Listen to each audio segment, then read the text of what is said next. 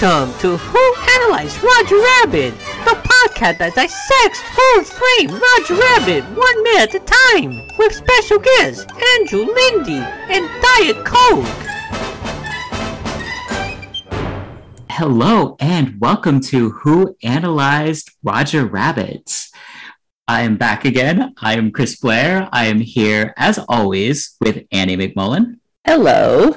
And this week we have a special treat. Two people who have previously recorded a Bob Hoskins Movie by Minutes podcast. We've got Andrew Lindy. Hello. And Diet Coke. Hello. Welcome. Welcome to the podcast. Excited to have you here. Excited to be here. Love Roger yep. Rabbit. This is yeah, this is a great film, so this is a quite an honor. Yeah. What is your relationship with this particular movie? Oh my goodness, Diet Coke. Do you want to take the lead on that? well, I mean, I, I actually, uh, I'm sure some some people uh, will will not care to hear this, but I, I I saw it after I had already been a huge fan of the live action Super Mario Brothers movie, and I was like, oh, another Bob Hoskins movie where he has that accent? Yeah, I'll watch that. um, so really, it wasn't until I mean, this would have been like this was before the podcast. I think even this was like ten years ago. Um, but yeah, I thought it was, I mean, it was great. I've loved it ever since. Uh, I I think my big memory of Who Framed Roger Rabbit is I remember buying it as one of my first DVDs. Oh wow! I was in like a you know a store that sells. It had like a huge selection of DVDs, and I saw it. It had like a special case, and I was like, I need this. This is like my third DVD that I've ever bought in my life, and I need it. that's wow. a pretty that's pretty cool like first DVD or one of your first DVDs. I think like uh it gives cool, you some like nice street cred. I know? think I started with uh I was given Ferris Bueller's Day Off. I mean also oh. good. And then I DVD for me. Yeah, and then I I at some point very early on had Emperor's New Groove. I I had taken with me on vacation in a portable DVD player. And then I think shortly after that was Who Framed Roger Rabbit. It was a oh. quite a little early collection. Wow, I don't want to date myself too much, but I uh, this was one of my first VHS tapes. Nice. Wow. Yeah, I mean, we so. both had VHS tapes as well before DVDs. yeah, I sometimes miss the days of rewinding something before watching it. Oh, it's just it's a nice sound, you know. It gets you hyped for the film. and they have the, the the the previews that you have to fast forward through. Like those oh, are ingrained in my memory. Some of those VHS watch. previews.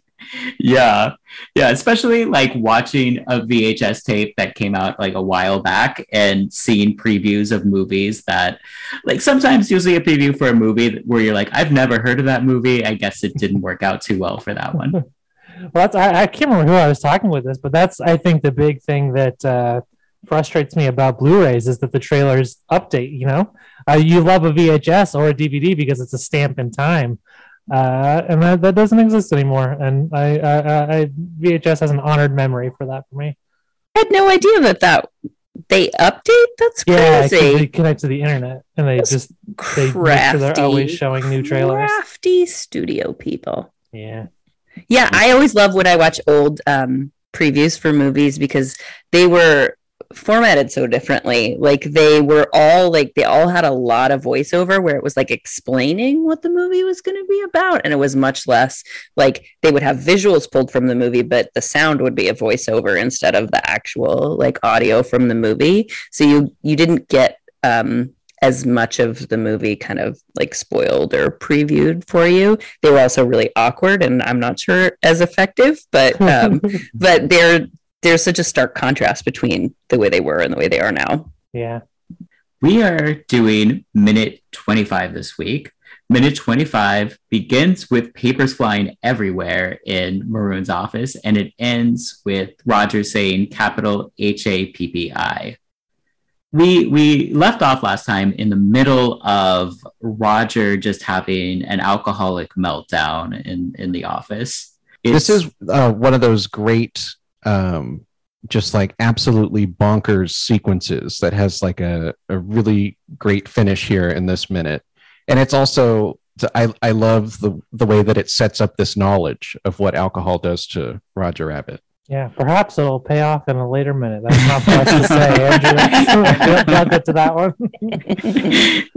yeah, it's it's a good way to sneak it in there too, because it, it seems like okay, this is just kind of like a funny moment here, and um, uh, sneakily gets that information into it. Yeah, they go to they go to pretty incredible lengths here to show like how um, how much impact this has just the just the sound uh, on the physical world around him. You know, there's tons of stuff that breaks, and um, clearly, RK Maroon and uh, Eddie are really struggling to, to handle what's going on.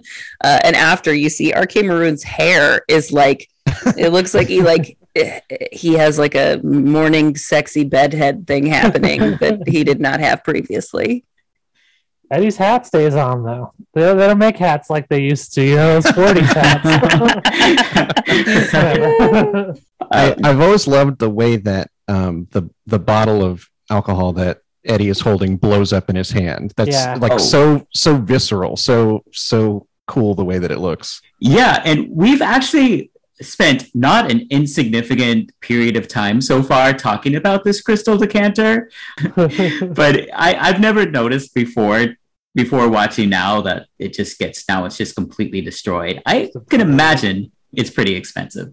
Okay, Maroon can afford it. You know, he's at a Maroon studio. yeah well uh, the other things that break are he he they pan to like three or four different what appear to be lalique crystal statues which are incredibly expensive so his office is there's there's a serious amount of destruction done And here he, RK Maroon is doesn't even seem that mad about it. That's the other thing that's so weird about this scene. His whole office blows up, and he's like, "Okay, I guess I better pay you and move on." I mean, when you're the head of a of of a studio that works mostly with tunes, you're I'm sure you're used to zany things happening in your office. it feels like you shouldn't have lalique crystal statues in your office Yeah. yeah, especially when you're going to give a tune a drink. Like he had to have been aware of what's going to happen. I don't Now- know. Is it I because the, is this just a Roger thing? Because I don't think all tunes react that way. Hmm. I, I always took it as just a Roger thing. Yeah. All right, so if you're giving like Yosemite Sam a drink in, inside this room, he's going to be able to handle his liquor. Well, you know, yeah, but you got to make sure you lay down uh, Kevlar on the carpet, or else you'll ruin that. i was gonna say maybe yosemite sam personally can handle it but i'm not sure his pistols can Roger enjoys this this drink at least. He um, after all this, he says thanks. It seemed to have uh, done at least a little bit for his mental state. yeah. Well, it gave him his, his confidence to, to get control of the scenario again. I guess. Yeah, at least for a few seconds. yeah. Eddie is still running with this whole carrot analogy in uh, in this. eddie loves eddie loves a, a tune pun He does. that is like most of his his uh, prejudice against tunes in the you know the early half of the movie is expressed via pun. he definitely like he the the glass of liquor breaks the decanter breaks and he's like all right i have no more reason to be here yeah. if a room doesn't have booze in it, Eddie's Eddie's not, it doesn't have Eddie in it for long. Well, it's all, it, yeah, it's, it's and it's all over him, so he's gonna have to go home and, and wash his suit. Like he, Oh well, that part is not going to happen. I feel Eddie's suit to, has seen lots of alcohol and has not gotten washed. well, yeah, the the cops. I mean, this is again something that will happen in a future minute, but the cops do tell me smells like booze. So whether it's coming out of his pores or just off his suit, you definitely get the vibe that this is a kind of a smelly guy. I have a feeling there is not one part of Eddie that does not smell like booze. yeah. He uh, he's kind of nice to Roger in this moment. I think that's something that I like about Eddie Valiant is is he you can always tell that somewhere he has a heart. He just uh you know I mean th- that's the movie is him getting over his problem with tunes, but somewhere deep down he kind of recognizes that they're people with emotions too. You know, Yeah, it, it, it takes the stakes very seriously. I guess is what I'm saying, and Eddie reacting that way is part of it. I, I also wonder if this is kind of the speech that Eddie gives to every guy when he shows them the pictures of their wife cheating. Mhm. I totally agree with you. I think like this is, you know, since he's sort of a like washed up detective at this point, he probably does a decent amount of just like adultery jobs. he does he does have a line uh, uh, sorry that I can't stop talking about things outside this minute, but there's a line where it, it uh, uh, when he's like passed out in his office and uh, the cop comes in, he, he he acts as if it's a new low for Eddie, which I does kind of make me wonder if he has done a lot of cases like this before. Like I forget his line, but was like, so I took a couple dirty pictures. What's what? Um, it did seem like And- it and- was. Uh, to to draw from, I know this. It's when he gets the camera, he's borrowing it from Dolores, Mhm. and it seems that it hasn't been used in a while. So if this is his go-to camera, you know, he hasn't done a dirty picture job at least in a since the that beach trip. True. Well, the I mean, the he didn't do a dirty picture drop on the beach strip. He was he was taking a picture of his beach strip. Well, since before the beach trip, I mean. yeah, yeah. well, we don't see every single photo. I mean, he could have been like it on the side. Could have had a little Catalina adventure. I think I always thought that he had like pawned his camera because every PI has Mm. to have a yeah, has to have a camera. I think I always thought he pawned it for rent or booze money or whatever. that, That makes, makes sense, sense. to me. Yeah, it kind of seemed like he hadn't done any job in quite a while before this. He calls Roger handsome, um, which I think seems to be the the common opinion of Roger. Uh, and Yeah, you could say. and uh, but makes a mistake of calling Jessica a dame, which uh, does not play well with Roger at all. Roger is very angry. Roger showing a self of a side of himself that makes me uncomfortable. As Roger is supposedly like our designated nice guy here, he's giving like uh basement dwelling air quotes nice guy vibes at this very uh-huh. he's very it's it's almost like he knows he's playing into the murder suspect angle yeah, like he, he says you'll see like I mean, everything Roger does is for the bit, you know. So I think it kind of makes sense that he would play that up here. yeah, he really does. And the fact that he puts his hands on a human right here does not help his case. Yeah, it's uh, you know, I- I'm I'm watching that that specific moment just kind of on a loop right now on, on my computer, and it's. I mean, I'm sure you talk about this a lot. How it's wild how good this movie still looks, and how like the way that they merge the cartoon with the with the live action stuff so much better than so many other movies. And like, I'm just like looking at it, trying to figure out like how Bob Hoskins is doing the fall in such a way that it looks like someone is tackling him, and it's, Yeah. it's a really impressive shot. And just struggling against Roger, too. Yeah, Bob Hoskins is just 100% selling this, this uh, getting basically manhandled by a, by a tune. uh, we true. we have talked about this before, but the thing that I just like keep coming back to is like he was a mime. And I don't know how you do this if you weren't a mime previously. I don't know how they ever considered anybody without miming experience. Miming is necessary for this movie. yeah, this movie is a huge, uh, you know, a huge boon for for mime rights. Frankly, I know a lot of people seem to hate or fear mimes, and I think this is uh, this movie is a, is living proof that mimes are great. There was like an anti-mime movement uh, of like the 80s and 90s or something yeah, we really we grew up in a in a in a bad time for mimes, but uh, Mimes are, I feel like they're unfairly maligned. Like, what did a mime ever do to you other than be like a little bit less entertaining than maybe it should be? I think mimes are very entertaining. I'm I'm I want to get that on record. I'm extremely pro mime. throw the rope and they pull like that's Oh, always great. such a good mime That's such a good trick. there just might be a lot of people whose brothers have been killed by a mime, so they're oh, just sure. Yeah. unfair prejudice. Yeah, they they uh, their their brother got tricked into running full speed off a cliff because they believed that there was a wall there because the mime tricked them. Well, they got trapped in the mime box and they couldn't get out, and Yeah. they ran out of air. It was it was so tragic. Suffocated by an invisible box. They had to bring in the the special mime squad to open the box. Really, Just Oh, a lot know, of it's with hard the to call them because they don't. You know, you get them on the phone and there's nothing. That's- so many people hanging in midair because of because of mimes. yeah. we have Roger talking all about how uh, he's going to be happy and ends with him uh, misspelling happy, which I feel has got to be a tune bit too. I feel Roger can't spell happy correctly because that would not be funny. No, yeah. Yeah, I think that my sister, if we ask her anything about numbers, she just says like "Uh, no numbers, just vibes. Like what kind of vibes are we talking about? And that's how I think tunes read.